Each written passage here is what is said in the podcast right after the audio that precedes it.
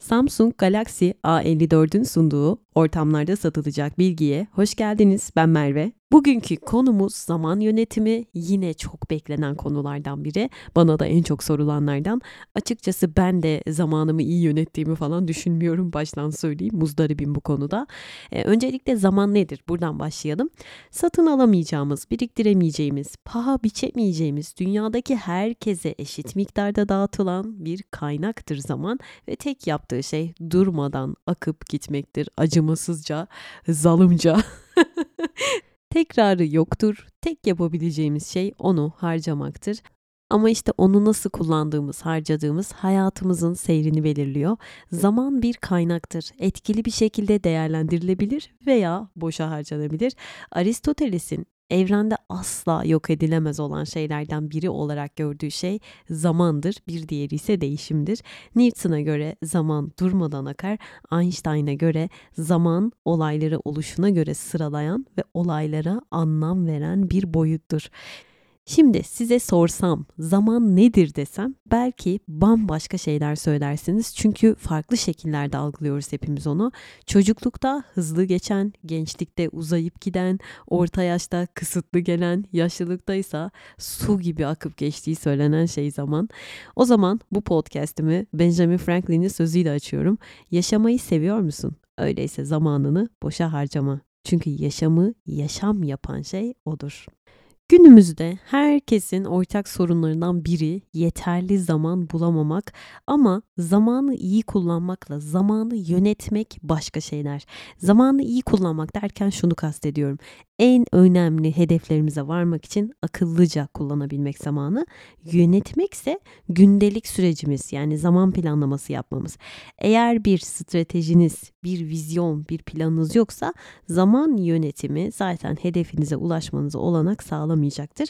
Zamanımızı iyi kullanabilmemizin ilk adımı ne o zaman? Önceliklerimizi netleştirmek. Böyle çok biliyormuş gibi bir giriş yaptım ama gerçekten iyi değilim bu konuda, baştan söyleyeyim. İnsanlar şey zannediyor, hani ben podcast yapıyorum, işte mükemmeliyetçiliği anlatıyorum, erteleme hastalığı diyorum, vazgeçmek falan diyorum. İnsanlar da şey diye düşünüyor. Oo, Merve bu konuda acayip iyi herhalde. Ununu elemiş, eleğini asmış. Yok öyle bir şey arkadaşlar. Ama acayip iyi diyebileceğim bir şey varsa o da tabii ki Samsung Galaxy A54. Neden? Çünkü FHD Plus Super AMOLED adaptif bir ekrana sahip. Büyük 6.4 inç Infinity O ekran ve aynı zamanda göz koruma kalkanıyla mavi ışığı azaltıyor. Geniş pikselli nightografi özelliğiyle her çekimde aydınlık görüntü elde etmenizi sağlıyor. Optik görüntü sabitleyici teknolojisiyle hareket halindeyken bile titreşimsiz ve net bir görünüme sahip fotoğraf çekimleri ve video kayıtları yapabiliyorsunuz. Suya ve toza karşı dayanıklı. Smart Switch uygulamasıyla işletim sistemi fark etmeksizin tüm verilerinizi güvenli bir şekilde yeni Galaxy telefonlarınıza aktarabiliyorsunuz. Bu işlem için her iki cihazda da Smart Switch uygulamasının yüklü olması yeterli arkadaşlar. Açıklamalara bırakmış olduğum linkten acayip iyi Samsung Galaxy A54'ü detaylı olarak inceleyebilirsiniz. Hadi devam edelim. Şimdi size bir soru. Zamanınızı gerçekten hedeflerinize ulaşmak için mi kullanıyorsunuz, yoksa yerinizde mi sayıyorsunuz? Bunu bir cevaplayalım. Zamanımı doğru yerlerde, en önem verdiğim şeylere harcarım diyebiliyor musunuz gönül rahatlığıyla? Zamanımın büyük bir çoğunluğunu harcadığım şey her neyse bunun bana dönüşü ve karşılığı süper olacak ve işte oluyor diyebilir misiniz? İdeal olan şey şu: yaptığımız her şeyin bizi ileriye taşımaya, eğer varsa hedeflerimize ulaştırmaya yönelik olması. Zamanı bu şekilde değerlendirmemiz ideal olan. Yani sizin için bu hayatta en değerli şeyler neler? Bu soruyu cevaplayalım. Onlara yeterli zamanı ayırdığınızı düşünüyor musunuz? Bunu da cevaplayalım. Şimdi zamanınızı şu anda en çok neye harcadığınızı düşünmenizi istiyorum. Hatta yazın bence. Mesela günde kaç saat sosyal medyadasınız desem, şöyle bir baksanız telefonunuzdan. Bir hafta boyunca bence bunu bir denetleyin. Gün içinde neye ne kadar zaman harcadığınıza bakın. Şöyle bir söz okudum. Eğer bir şeyin yapılmasını istiyorsanız bunu meşgul birinden isteyin. Neden? Çünkü meşgul birini hiçbir iş bunaltmaz. Çünkü o her şeyi zamanında yapmaya alışmıştır. O meşguliyetiyle uğraşmaya alışmıştır artık. O kotarıyordur her şeyi. Acaba zamanımı doğru kullanıyor muyum diye düşünenlere 6 tane sorum var. Şimdi birincisi şu. İşinize ya da işte herhangi bir yere her zaman vaktinde gider misiniz? İşinizi tam zamanında bitirir misiniz? İhtiyacınız olan şeyleri hemen bulur musunuz? Böyle elinizde koymuş gibi. İşten genelde tam zamanında mı çıkarsınız? Mesaiye mi kalırsınız? Ailenize yeterli zaman ayırıyor musunuz? Yaşamınızın kontrolünü elinizde tuttuğunuzu düşünüyor musunuz?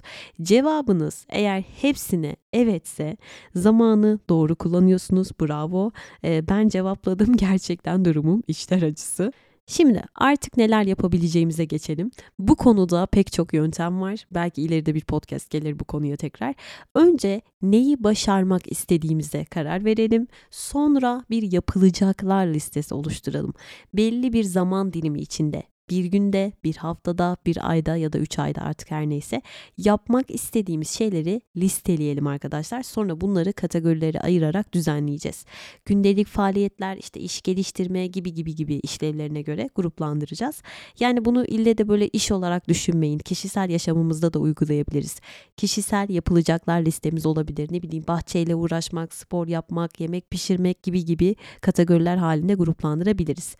Bir hafta boyunca yaptığımız şeylerin çetelesini tutuyoruz. Yani her birini harcadığımız zamanın kaydını tutmamızı istiyorum. Tamamladıklarımıza ve tamamlayamadıklarımıza bakacağız. Başarabildik mi, başaramadık mı? Tik atacağız ya da atmayacağız. Zamanımızı doğru yerlere harcamış mıyız diye mutlaka kontrol etmemiz gerekiyor. Neden peki zaman planlaması, gruplaması falan yapıyoruz? Çünkü beklenti ve sınırlarımızı tespit edebiliyoruz bu şekilde. Yani hayır dememiz için de gerekli aslında. Önceliklerimizi görmemiz adına da böyle bir tablo gerekiyor. Bir işi ne kadar sürede yapabileceğimizi bu şekilde görebiliriz.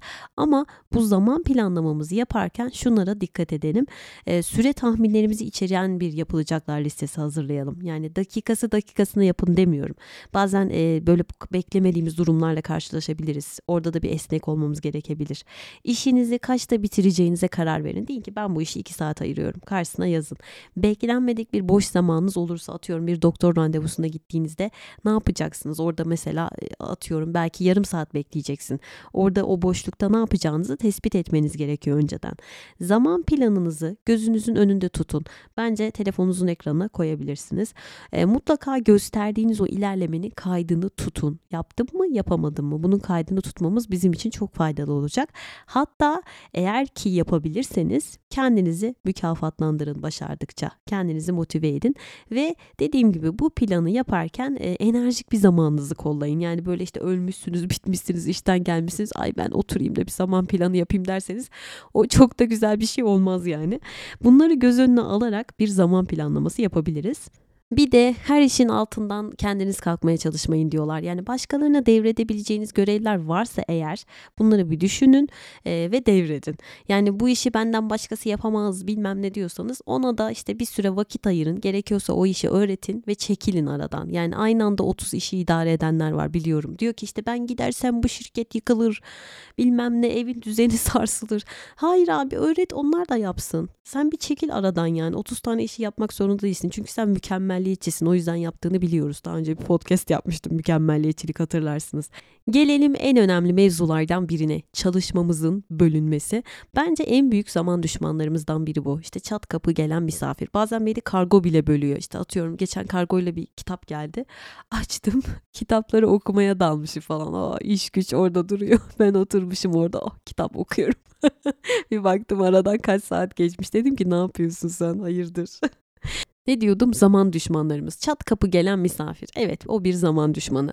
Telefonda bizi saatlerce rehin alanlar veya işte kendi kendimizi de sabote ediyoruz telefonda. İşte WhatsApp'tan ne bileyim bazıları tek tek yazıyor böyle tring cinnet geçiriyorsunuz.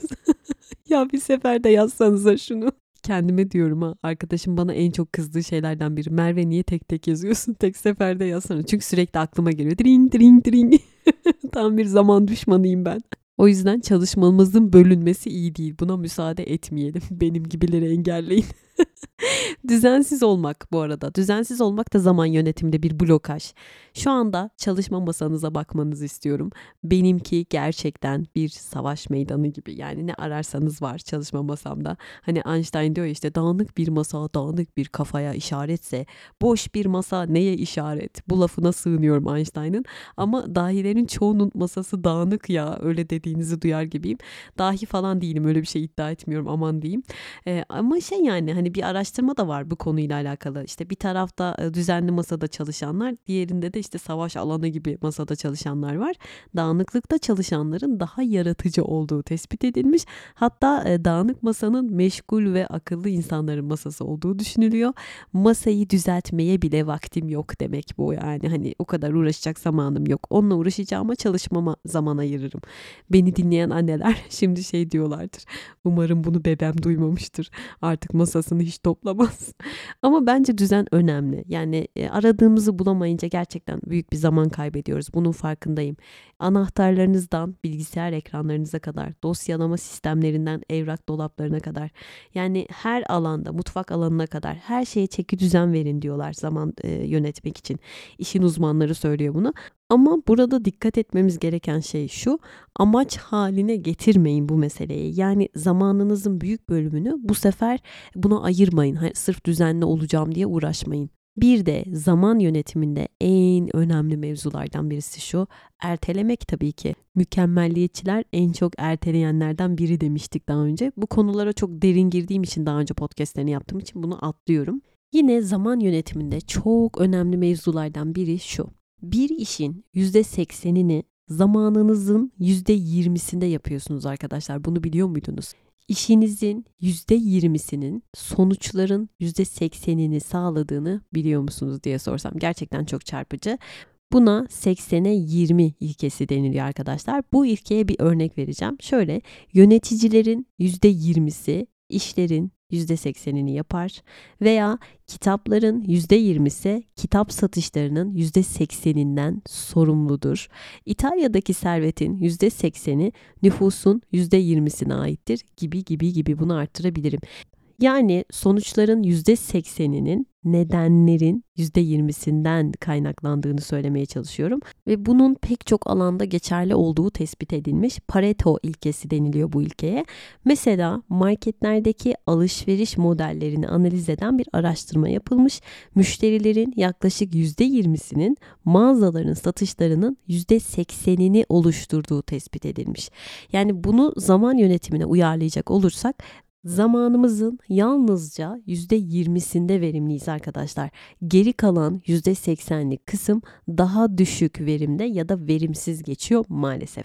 O yüzden amacımızı belirlediğimizde o amaca, o hedefe öncelik tanımamız gerekiyor. Yani zamanımızın üretken %20'lik kısmını bu uğurda harcayalım. O zaman ne olacak? Bu şekilde daha az çaba göstererek daha başarılı olacağız. Amaçlarımız önceliklerimizi belirliyor. Bunu unutmayalım. Amaca ulaşmamızda bize yardım eden şey yüksek öncelik taşımalı. Bu önemli bir adım ve bu önemli adımlar meşguliyetimizin %20'sini oluşturur. O yüzden gayretimizin çoğunu burada yoğunlaştıralım. Geri kalan %80 için de şöyle diyelim. Daha sonra yapabilirim, başkasına da devredebilirim veya göz ardı edebilirim. Bir de çok önemli bir detayı gözden kaçırmayalım. Hayatımızın kontrolü. Eğer sürekli başkalarının taleplerini yerine getirmek için çabalıyorsam, kendimi bu şekilde buluyorsam zaten yaşamamın ipleri başkasının eline geçmiştir. Ben bir kuklayımdır. O yüzden zaten zaman yönetimi falan benim için çok mümkün görünmüyor bu durumda. Hayatınızın kontrolü sizde mi değil mi? Bunu da bir düşünün. Başka bir sorum daha var. 5 yıl, 10 yıl ya da 20 yıl ya da hatta daha ileri gidecek olursam emekliliğinizde neleri gerçekleştirmiş olmak istersiniz diye sorsam. Hayallerinize en yakın hayatı kurmayı hedefleyin. Belki başlangıçta her şey havada kalacak, ne kadar saçma ya diyeceksiniz ama Alice'in tavşanını hatırlayın. Hani önünde 2 yol vardı Alice'in ve tavşana sormuştu, hangi yoldan gideyim demişti. O da nereye gideceğini bilmiyorsan hangi yoldan gittiğinin hiçbir önemi yok demişti. Yani zaman deyince de yine ilk aklıma gelenlerden biri Alice'in beyaz tavşanı ve onun meşhur saati. Hatta geçenlerde bir takipçim ben çok bahsettiğim için gidip koluna dövmesini yaptırmış. Yani Alice Harikalar Diyarı'nda bir çocuk masalı gibi görünse de aslında çok derin bir felsefesi var. Belki ileride bir podcast'te ona gelir. Gelelim bir başka soruya. Yaşamınızdaki en önemli alanlar neler? Bu hayatta üstlendiğiniz rollere göre cevaplayın. Bir çalışan olabilirsiniz, ev hanımı, ebeveyn, profesyonel bir sporcu, öğretmen, artık her neyse. Aslında bu roller bizim yaşamımızın büyük kısmını kaplayan faaliyet alanımızı belirliyor, değil mi? O zaman kendimize şu soruyu soralım. Benim için önemli olan şey ne diye soralım. Örneğin aile mi, iş mi, para mı, manevi yaşantınız mı, boş zamanınız mı? Bunları bir soralım kendimize. Bir de şunu soralım. Gizli hayalleriniz var mı? Atıyorum bir yerde çalışıyorsunuz ama gizli hayaliniz şu: üst düzey bir yönetici olmak. Ya da işte günde sadece 4 saat çalışmak istiyorum gibi. İşte vücut geliştirmek istiyorum. Bunları çoğaltabilirsiniz. Yani çok isteyip yapamadığınız için pişmanlık duyduğunuz o gizli şeyleri düşünmenizi istiyorum. Eğer daha fazla boş zamanım olsaydı bunu yapardım, yapmak isterdim, hayalini kurardım dediğiniz şey ne? Başkalarının beklentilerini veya yapmak zorunda hissettiğiniz şeyleri lütfen buraya yazmayın ve söylemeyin. Sadece kendi amaçlarınızı ve hayallerinizi soruyorum. Atıyorum işte aile hayatınıza dair amaçlarınız şöyle olabilir. Ailemle daha fazla vakit geçirmek istiyorum. İşte çocuklarımı büyütecek zamanımın daha fazla olmasını istiyorum. Onlarla daha kaliteli zaman geçirmek istiyorum diyebilirsiniz. Ve artık taktiklere geçiyorum ufaktan. Öncelikle örümcek diyagramıyla başlayalım. Ben bunu yaptım, gerçekten faydalı. Amaç belirleme konusunda iyi bir taktik olduğunu söyleyebilirim. Düşüncelerimizi su yüzüne çıkarıyoruz bu diyagramla arkadaşlar. Şimdi bir konudan diğerine atlayarak düşüncelerimizi serbest bırakıyoruz. Boş bir kağıt alın, bir de kalem alın. Tam ortasına isminizi yazın ve isminizi bir daire içine alın. Sonra bunun etrafına yaşamınızın kilit alanlarını yazmanızı istiyorum. İş olur, aile, arkadaşlık, sosyallik gibi bunları yazabilirsiniz. Dediğim gibi yaşamınızın kilit alanlarını yazıyorsunuz, artık onlar her neyse. Bunları sırayla daire içine alıyoruz ve bir çizgiyle ilgili daireye bağlıyoruz. Yani aslında her biri birbiriyle bağlantılı çok sayıda daire ve çizgi yığını oluşturmuş oluyoruz. Sonra tabloyu tamamladığınız zaman diyagramlarınıza bakın. Örnek veriyorum. Mesela tam ortaya adınızı yazdınız. Adınızı daire içine aldınız. Sonra çizgi çektiniz. İşte spor yazdınız. Hayatınızın kilit noktalarından biri spor olsun. Daire içerisine aldınız sporu. Sonra aile. İşte tekrar adınızdan bir çizgi çektiniz. Aile yazdınız. Tekrar bir çizgi, işte din, maneviyat, sonra bir çizgi daha iş ve dostlar, işte para, sağlık, bunları artırabilirsiniz. Bunlar en önemli şeyler olsun sizin hayatınızda. Sonra bu dairelerden de çizgi çekiyorsunuz arkadaşlar, yeni daireler oluşturuyorsunuz. Mesela sağlık diyagramına çizgi çekip sağlıkla ilgili ne istediğinizi, ne düşlediğinizi yazıyorsunuz. Kilo vermek, sıkılaşmak, fark edilmek. Veya dostlar diyagramından kastınız ne? Bunu açın. Partilemek mi? Arkadaşlarınızla daha sık görüşmek mi? Ya da işte iş alanınız. İş alanınıza çizgi çekin. Yönetici olmak istiyorum, şirket kurmak istiyorum, işimi geliştirmek istiyorum gibi. Ya da boş zaman diyagramınıza çizgi çekin, yazın.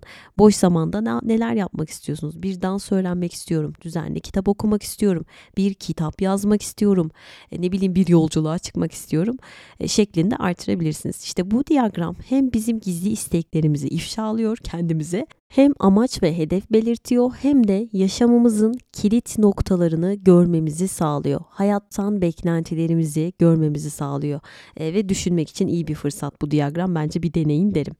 Buraya kadar bir özet geçecek olursam ne dedik? Önce ne istediğimize karar verelim. Neyin önemli olduğuna karar vermek için 80'e 20 kuralını uygulayalım dedik.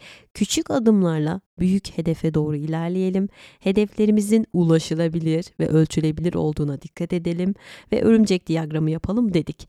Amacınıza katkı sağlamayan şeylerden uzaklaşın dedik. Çünkü yaptıklarımızın küçük bir kısmının bile amaçlarımızla eğer bir alakası yoksa yanlış yolda olabiliriz. Mesela işte Everest'e tırmanma hayalim var ama ben her gün arkadaşlarımla partiliyorum. Bunu mu yapmam gerekiyor yoksa sizce gidip bir dağcılık kulübüne yazılmam daha mı mantıklı? Yani amacınıza uygun mu yaşıyorsunuz hayatınızı diye bir sorun kendinize. Zaman yönetiminin en büyük handikaplarından biri de oyalanmak. Yani o işe asla başlayamamamız. Oyalanma dediğimizde erteleme sanatı zaten. Bir işi yapmanın tek yolu o işe başlamak arkadaşlar. Peki neden oyalanıyoruz? Çünkü başaramama korkusu olabilir. Başka şeylerin daha ilgimizi çekmesinden dolayı olabilir. Nasıl yapacağımızı tam olarak bilmememizden kaynaklanabilir. İşin çok sıkıcı olduğunu düşündüğümüz için olabilir. Zaman yokluğundan ya da işte zahmetimize değmeyeceğini düşündüğümüzden olabilir. Yorgunluktan, işte amaçların tanımlanmamış oluşundan, yüksek standartlarımızdan dolayı oyalanıyor olabiliriz. Acaba ben oyalanıyor muyum diye kendilerine soranlar varsa şu sorduğum sorulara cevap verebilirsiniz. Bir işe ancak son teslim tarihi yaklaştığı zaman mı başlıyorsunuz? Bir işe başlamak size zulüm gibi mi geliyor? İşi verilen sürede tamamlamakta zorlanıyor musunuz? Herhangi bir şeyin tamamlanmasını istenmesi sizi sinirlendiriyor mu?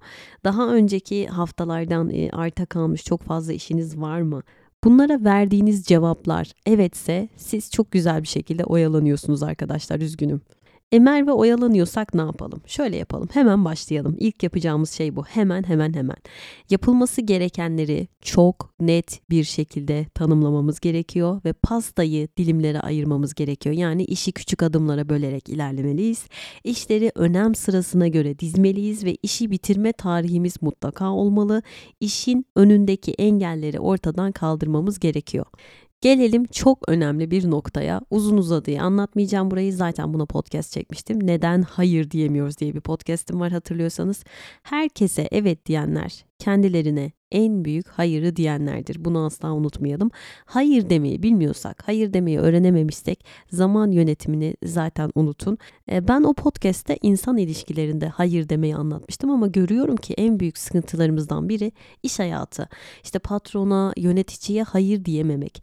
İşinizin gereği dahilinde tabii ki bazen fazla bir iş üstlenebilirsiniz. Bu çok normal. Acil durumlarda tabii ki yapmalıyız bunu ama eğer sizden sürekli bu talep ediliyorsa, ekstra işler yapmanız istiyorsa, üstelik bunun için ekstra bir maaş da ödenmiyorsa zaten o sıkıntı. O yüzden işe başlamadan önce İş tanımımız net olmalı. İşlerin bitiş tarihleri net olmalı. Kabul edilebilir fazla mesai, normal iş yükü çizelgesi, bunlar belirli olmalı. Ekstra işler için gereken mesai. Hepsi net olsun ki sorun yaşamayın diyorlar ileride bu konunun uzmanları. Sadece bu da değil, hani işte yöneticiler, patronlar diyorum ya, bir de şu var, iş arkadaşları. İş arkadaşları da bazen size aşırı derecede yükleyebiliyor. Siz herkesin işine koşan, kendi işini sizinkinden önemsiz gören birine saygı duyar mısınız arkadaşlar? Bu soruma bir cevap verin. O yüzden iş yerinde yapmamız gereken şey şu: o işe alınma sebebinizi hatırlayın. Kendi görev tanımınız neyse onu yapın. İyi niyetinizi lütfen suistimal ettirmeyin. Bu da bir zaman düşmanıdır. Zaman yönetimi tanımlarının en eskilerinden birinde şöyle der, 1973 tarihli bir eser. Zaman yönetimi ihtiyaçları tanımlamayı, bu ihtiyaçları karşılayacak amaçları belirlemeyi, gereken görevleri öncelik sıralamasına koymayı ve bu görevleri planlama, listeleme ve zaman programına koyarak zamanla ve kaynaklarla uyumlu hale getirmeyi içerir der. Yani kısaca yapmamız gereken ihtiyaçlarımızı tanımlamak, bu ihtiyaçları karşılayacak amaçları belirlemek, gereken görevleri öncelik sırasına koymak ve görevleri zamanla uyumlu hale getirmek arkadaşlar. Az sonra zaman yönetimi taktiklerine geleceğim. Ama işin özü bu aslında. Yani tekrara düşmemek adına sadece önemli bulduğum taktikleri anlatacağım az sonra size. Biraz da zaman tuzaklarından bahsetmek istiyorum. Gereksiz misafirlerden bahsettik. Düzensiz çalışmamız, işte saçma sapan seyahatlerimiz olabilir. Mesela bir arkadaşınız diyor ki hadi gel kanka Bolu'ya gidelim, mangal yapalım. Siz de böyle çat diye işinizi gücünüzü bırakıp koşarak gidersiniz. Tabii ki arada olur böyle şeyler. Hani ben süreklilikten bahsediyorum. Kant kadar böyle sıkıcı bir hayat yaşamamıza gerek yok. Arada tabii ki böyle şeyler, action'lar yapabiliriz ama dozunda, hani böyle her çağrının da kayığına binmemek lazım. Düzensizlik, gün içinde böyle sürekli yazışmalar yapmamız, WhatsApp'tan, Instagram'dan, e-mail'den, bunlar gerçekten korkunç bir vakit kaybı. Anlatılanları can kulağıyla dinlemememiz, çünkü sonrasında geri dönüyoruz, o da bir zaman kaybı, ne demişti diye tekrar soruyoruz falan. Birden fazla işte aynı anda meşgulseniz bu da bir zaman kaybı. Her işi dediğim gibi kendiniz yapmaya çalışıyorsanız bu da zaman kaybı. Saatlerce telefonda konuşmamız, yetersiz ve yeteneksiz aslarımız, disiplinli olmamamız, yetersiz denetleme yapmamız, hayır demeyi bilmememiz, başkalarına yetki ve sorumluluk devretmeme hastalığımız, mükemmelliyetçiliğimiz ve erteleme hastalığımız. Bunlar hep zaman tuzakları. O zaman artık çözümlere geçebilirim. Zaman yönetiminde en etkili taktiklerden biri savaşçı yaklaşımı. Yani az önce saydığım zaman tuzakları var ya, onları bertaraf etme yaklaşımı, savaşçı yaklaşımı. Kendinizi korumak, yeterince verimli ve bağımsız çalışabilmek amacıyla zamanımızı sahiplenmemiz. Mesela kendinizi yalıtmanız arkadaşlar. Kapıları kapatıyorsunuz, anlamsız iletişimleri bir anda kesiyorsunuz. Rahatsız edilmemek için geri çekilip tamamen işinize odaklanıyorsunuz. Telefonunuzun rahatsız etme modu gibi düşünebilirsiniz. Yani o an için tüm hayatınıza bu rahatsız etme modunu uyguladığınızı düşünün. Yani kısaca kendinizi yalıtıp, tecrit edip, sınır koymanız anlamında bu. Telefonda atıyorum bir saattir konuşuyorsunuz, kapatamıyorsunuz o telefonu. O kişiye dur diyebilmeniz ya da işte çalışma odanızdan birilerini çıkartabilmeniz, çalışmam gerekiyor hani çıkar mısın diyebilmek. Yani bu yaklaşım kısaca zamanınızı korumaya çalışan bir savaşçı gibi olmanızı öğütlüyor. Geleceklerini düşünerek savaşanlar. Kısacası o kapıyı, o telefonu kapatın, geleceğinizi, hedeflerinizi düşünerek tamamen işinize odaklanın, ayrıntılarda boğulmayın, önce en önemli işlerinizi halledin, denizleri aşıp derede boğulmayın diyorlar. Bir diğer yaklaşım, ABC yaklaşımı, bu şu demek: çabanızı sizin için en önemli olan şeylere yoğunlaştırmaya bakın. Bu yaklaşım zaman karşısında önceliklerimizin nasıl ayarlanması gerektiği konusuna odaklanıyor. Şimdi kararımdan dönemeyeceğim şeyler varsa bu A kategorisi arkadaşlar. Kısa bir zaman sonra yapsam da olur dediğimiz şeyler B kategorisi. Aman sonra da yapsam olur, çok da önemli değil dediğimiz şeyler de C kategorisi. Bu ABC yaklaşımıydı. Sırada sihirli araç yaklaşımı var. Burada da teknolojiyi kullanarak ya da işimizi kolaylaştıracak şeyleri bularak zaman yönetimimizi kolaylaştırmaya çalışıyoruz. Bunun olayı şu: İyi işler iyi araçlarla yapılır. Yani atıyorum iyi bir ajanda veya teknolojinin nimetlerinden faydalanmak gibi düşünebilirsiniz. Bir başka yaklaşım iyileştirme, rehabilitasyon yaklaşımı. Buna göre de zaman yönetimi konusundaki sorunlar işte çevresel olabilir, sosyal olabilir, kültürel ya da işte psikolojik nedenlere dayalı olarak ortaya çıkabilir. İşte bu yaklaşımın çözüm önerisi zaman yönetimi sorunlarını oluşturan o şeyleri bulmak. Kültürel mi, psikolojik mi, artık her neyse. Örnek ver Merve. Mesela mükemmelliyetçisiniz diyelim. Önce bunu tedavi edin diyor. Ondan sonra zaman yönetiminin peşinde koşarsınız. Yani önce sorununuzu tanımlayın, ondan sonra onu iyileştirin, sonra işinize bakarsınız deniliyor. Etkili zaman yönetimi taktiklerine geçecek olursak, en meşhuru biliyorsunuz ki Pomodoro tekniği bence. Ben de bir ara yapıyordum. Mobil uygulaması da var. Hatta minik Pomodoro saatleri de var arkadaşlar. Almıştım ben. Şöyle yapıyorsunuz. 25 dakika boyunca tam gaz, full odaklanmış çalışıyorsunuz. 5 dakika mola veriyorsunuz. Bir Pomodoro eşittir 25 dakika bu arada. Toplam 4 Pomodoro yaptığınız zaman 25 dakikalık molayı hak etmiş oluyorsunuz. Ve günde 16 Pomodoro tamamlamak en ideali. Bu da yaklaşık 6,5 saate falan tekabül ediyor. Gerçekten harika bir yöntem, deneyin derim. Bir başka teknik Kanban tekniği arkadaşlar. Bunu da ilk başta bir otomobil fabrikasında çalışan bir mühendis bulmuş. Japon bir mühendis. Olay şu: burada yapacağımız şeyleri görselleştiriyoruz ve sınırlandırıyoruz. Görselleştirme ve sınırlandırma Kanban tekniği. İster panoda, ister defterinizde ya da işte bilgisayarınızda bunu yapın. Ama görselleştirin her ne yapacaksınız. Post-itlerle, işte renkli kalemlerle yapacağınız şeyleri görselleştirin. Bunun olayı şu: zihnimizde dağınık duran her şeyi bir düzene sokmak ve gözümüzün önüne koymak. Ne yapıyoruz, ne yapacağız ve ne yaptığımızı göstereceğiz sütunlar çizerek. Öncelikle bir yapacaklarım sütunumuz olması gerekiyor. Buraya henüz başlamadığımız, hani yapmaya başlamamışız ama yapmamız gereken şeyleri yazıyoruz. yapmayı hayal ettiğimiz şeyler de olabilir bu arada. Neden bunları yazıyoruz? Çünkü gerekli motivasyonu sağlamamız için. İkinci sütuna ise yapmakta olduklarımızı yazıyoruz. Ve buraya yapacaklarım dediğimiz kısım var ya, oradan 3 iş yazmamız gerekiyor. Aciliyetine ve önceliğine göre. 3 işe öncelik vereceğiz ve hemen başlayacağız. Neden bunu yapıyoruz? Çünkü sırada bekleyen çok fazla iş olduğu zaman ya o işlere hiç başlayamıyoruz ya da yarım bırakıyoruz ya da baştan salma bir şekilde yapıyoruz. O 3 işe öncelik verirsek üstümüzdeki zaman baskısı bir tık olsun kalkacak ve en azından ertelemeyi bırakmış olacağız.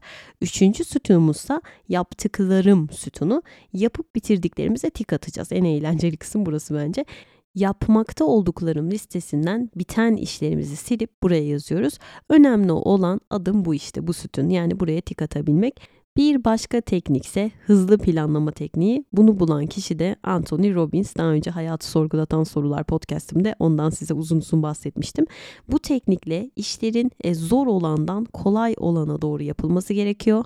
Yazdığınız her şeyi tam saatinde ve tam gününde yapmanız gerekiyor. Erteleme diye bir şey yok. Bir işi bitirmeden diğerine geçemiyorsunuz ve tam odaklanma istiyor. Önce bir hafta içinde neleri bitireceksiniz? Alın bir kağıda yazın tek tek. Atıyorum işte bir kitabı bitireceğim dedim. Kitap 350 sayfa olsun. Sonra dedim ki her gün ne olursa olsun 50 sayfa okuyacağım. Ve bu kitabı bitirmeden yeni bir kitaba geçemiyorum. O kitabı okurken telefonu uçuş moduna almam gerekiyor. Full konsantre. Bir haftanın sonunda amacıma ulaşmış mıyım diye de bakmam gerekiyor. Ama burada esas olan şu: amacımız ne? Neden böyle bir şey istiyorum sorusunun cevabını bulabilmek. Yani o zamanı yönetebilmek için biraz teşvik gerekiyor. Teşvikleri de bu sorular sağlıyor. Bence sınava hazırlananlar için ideal bir teknik diye düşünüyorum. Bir de arkadaşlar, Kerem Köseoğlu'nun TED konuşması var. Onu izlerseniz zaman yönetimiyle ilgili bence gayet güzel bir konuşma. Ben size kısa bir özet geçmek istiyorum bu konuşmayla ilgili. Kerem Köseoğlu hem bir yazılımcı, hem tiyatroyla ilgileniyor, bayağı yakından ilgileniyor. Hem de yazar, bir sürü kitabı var. Hem de 4 tane albümü var. Hem de yoga yapıyor düzenli olarak. Yani bir insan bu kadar şeye nasıl olur da yetişir ya demişsinizdir eminim şu anda. Diyor ki ben 24 saatimi 3 dilime bölerim. Uykuda 8 saat, meslekte 8 saat ve geriye kalan 8 saat. İşte bu geriye kalan 8 saat çok önemli. Çünkü insanın hayatındaki farkı işte bu 3. dilimde olan 8. saat belirliyor. Zamanı pasif ve aktif olarak ikiye ayırıyor. Pasif zaman dediği şey işte sosyal medyada harcadığımız zaman, boş beleş şeyler izlediğimiz zamanlar. İşte o boş beleş şeyleri en iyi siz biliyorsunuz. Size faydası olmayan şeyler nelerse artık. Ben mesela bu aralar çok politize olmuş bir durumdayım. Sürekli siyaset programları izliyorum ve bundan muzdaribim ama yakında bırakacağım bunu seçimlerden sonra. İşte bu kayıp zamanları minimize etmiş. Yani böyle şeyleri izlemiyor Kerem Köseoğlu. Sosyal medyada vakit geçirmiyor. Hatta çok çarpıcı bir araştırma verisi var. İnsanlar artık gününün 4 saatini herhangi bir ekrana bakarak geçiriyormuş. Gerçekten çok çarpıcı. Aktif zaman dediği şey ise işte yazı yazmak gibi. Hani böyle bize katkı sağlayacak işler yaparız ya, o. Bir sene içerisinde 400 saat kitap okumuş. Ben bir ara işte Covid döneminde özellikle günde 140 dakika falan kitap okuyordum. Yılda 850 saat ediyor ama artık okuyamıyorum o kadar maalesef. Niye okuyamıyorsun diyenler, çünkü podcastle uğraşıyorum. Zamanımın çok büyük bir kısmı podcastime harcıyorum. Az önce günde 4 saat ekrana bakıyormuşuz dedim ya. Bu yılda 1460 saat ediyor arkadaşlar. Yani bir gün 24 saat. 1460 saatimizin çöp olması ne demek soruyorum size. Mesela diyor ki Kerem Köseoğlu, kitabımı yazmam 400 saatimi aldı. Bas gitar çalmam 180 saatimi aldı. Yoga 90 saat, işte o 2 günde bir yarım saat yapıyormuş. Belki diyor dizi izlememiş olabilirim. Belki gündemden çok uzak kalmış olabilirim. Ama bu süreçte ben sayısız konser verdim, kitaplar yazdım ve yogayla sağlığımı korumaya devam ettim diyor. Ve bütün bunları yaparken az önce size bahsettiğim teknikleri kendince harmanlamış, kendi tekniğini oluşturmuş. Şöyle, şimdi birinci adım yakalamak. Yani yaptıklarınızı, yapacaklarınızı, yazdıklarınız bir yer olsun ve tek bir yerden yönetilebilecek bir şey olsun bu. O mesela bir app kullanıyormuş. Google Keep gibi. İşte hatta ses kaydı yaptığını da söylüyor. İkinci adım parçalama yöntemi. Yani kitap yazarken mesela diyor içerik çıkartıyor. çıkarırım. Bu çok önemli bir şey. Böl, parçala, yönet taktiğini kullanıyor. Konuyu böyle parçalara ayıra her oturduğunda bir parçasını halletmeye çalışıyor. Ufak adımlarla devasa bütüne ulaşmaya çalışıyor. Üçüncü adımsa işlerini öncelik sırasına koyuyor. Yani önem sırasına göre. Küçük işlerde boğulmayın diyor. Hangi işiniz en önemliyse önce oradan başlamalısınız diyor. Ve dördüncü adımda yapmak. Yani erteleme falan yok. Direkt yola çıkıyor, yapıyor ne yapacaksa. Beşinci adımsa yaptıklarını masaya yatırıp incelemek. Yani zamanı doğru kullandım mı? Kendimi eleştirme kısmım burası. Hatalarımı görme kısmım. Kendince belirlediği sürede istediği eylemleri tamamlayabilmiş mi? Tamamlayamamış mı? Burada bir yüzleşme yaşıyorsunuz artık beşinci kısmı. Taktikleri buydu. Kerem Köseoğlu'nu mutlaka izleyin derim. Merve hani carpe diem, hani anı yaşamak demiş olabilirsiniz. Size bu anı yaşamakla ilgili bir hikaye anlatmak istiyorum. Bir gün genç bir adam yaşlı bir kralın sarayına gidiyor ve kral gencin eline içinde sıvı yağ olan bir kaşık veriyor ve bu yağı dökmeden sarayı dolaşmasını istiyor. Genç yağı dökmeden sarayı dolaşıp güzel bir şekilde geliyor. Kral da soruyor, diyor ki salonlardaki acem halılarımı gördün mü? Hayır diyor genç, görmedim. Bahçemi gördün mü diyor, görmedim diyor. Peki diyor birbirinden kıymetli kitapların olduğu kütüphanemi gördün mü? Görmedim diyor. Hiçbir şey görmemiş ve bunun üzerine kral gencin sarayı ikinci kez dolaşmasını fakat bu sefer gezerken her yere bakmasını istiyor. Yine aynı şekilde ağzına bir kaşık koyuyor ve içine sıvı yağ dolduruyor. Genç tekrar sarayı dolaşıyor, geliyor ve her şeyi görüyor ama bir bakıyor kaşıktaki yağ kalmamış, hepsi dökülmüş. Kral gence diyor ki yaşamın gizi kaşıktaki birkaç damla yağı dökmeden dünyaya bakabilmektir. İşte kaşıklarımızdaki birkaç damla yağ görevlerimizi, çevremize karşı sorumluluklarımızı sembolize ediyor. Hayatta 3 grup insan var arkadaşlar. Birinci gruptakiler o kaşıktaki yağı dökmeyen ama dünyaya da bakmayan insanlar. İkinci gruptakiler anlık hazların peşinde koşup yağı ve kaşığı da kaybedenler. Üçüncü gruptakiler ise kaşıktaki yağı dökmeden dünyaya bakmayı becerebilen insanlar. Umarım herkes üçüncü gruptaki kişi gibi olur. Bence insan zamanının kıymetini anlamadan onu yönetemez arkadaşlar. Umarım geç olmadan anlarız ve yapabileceğimiz en pahalı harcamayı yapmamış oluruz. Yani zamanımızı harcamamış oluruz. Parayla bile asla satın alamayacağımız en önemli şey ve aslında biz zamanı harcamıyoruz. Zaman bizi harcıyor, zaman bizi öldürüyor. Bunun farkına varalım ve zamanı değil, yaşamımızı yönetiyoruz. Bakmayın zaman yönetimi dediğimize. O zaman Sezen Aksu'nun Su Gibi şarkısını armağan ediyorum buradan sizlere. Hani diyor ya, su gibi aktı yıllar, deryada bir damla kadar yaşadım. Şahidimsiniz yıllar. Sizden kim korkar? Zamanını iyi yönetebilenler korkmaz tabii ki. Samsung Galaxy A54'ün sunduğu ortamlarda satılacak bilginin sonuna geldik. Sizler de açıklamalardan acayip iyi Samsung Galaxy A54'ü detaylı olarak inceleyebilirsiniz. Bu cumartesi tekrar görüşmek üzere. Kendinize iyi bakın. Hoşçakalın. Bay bay.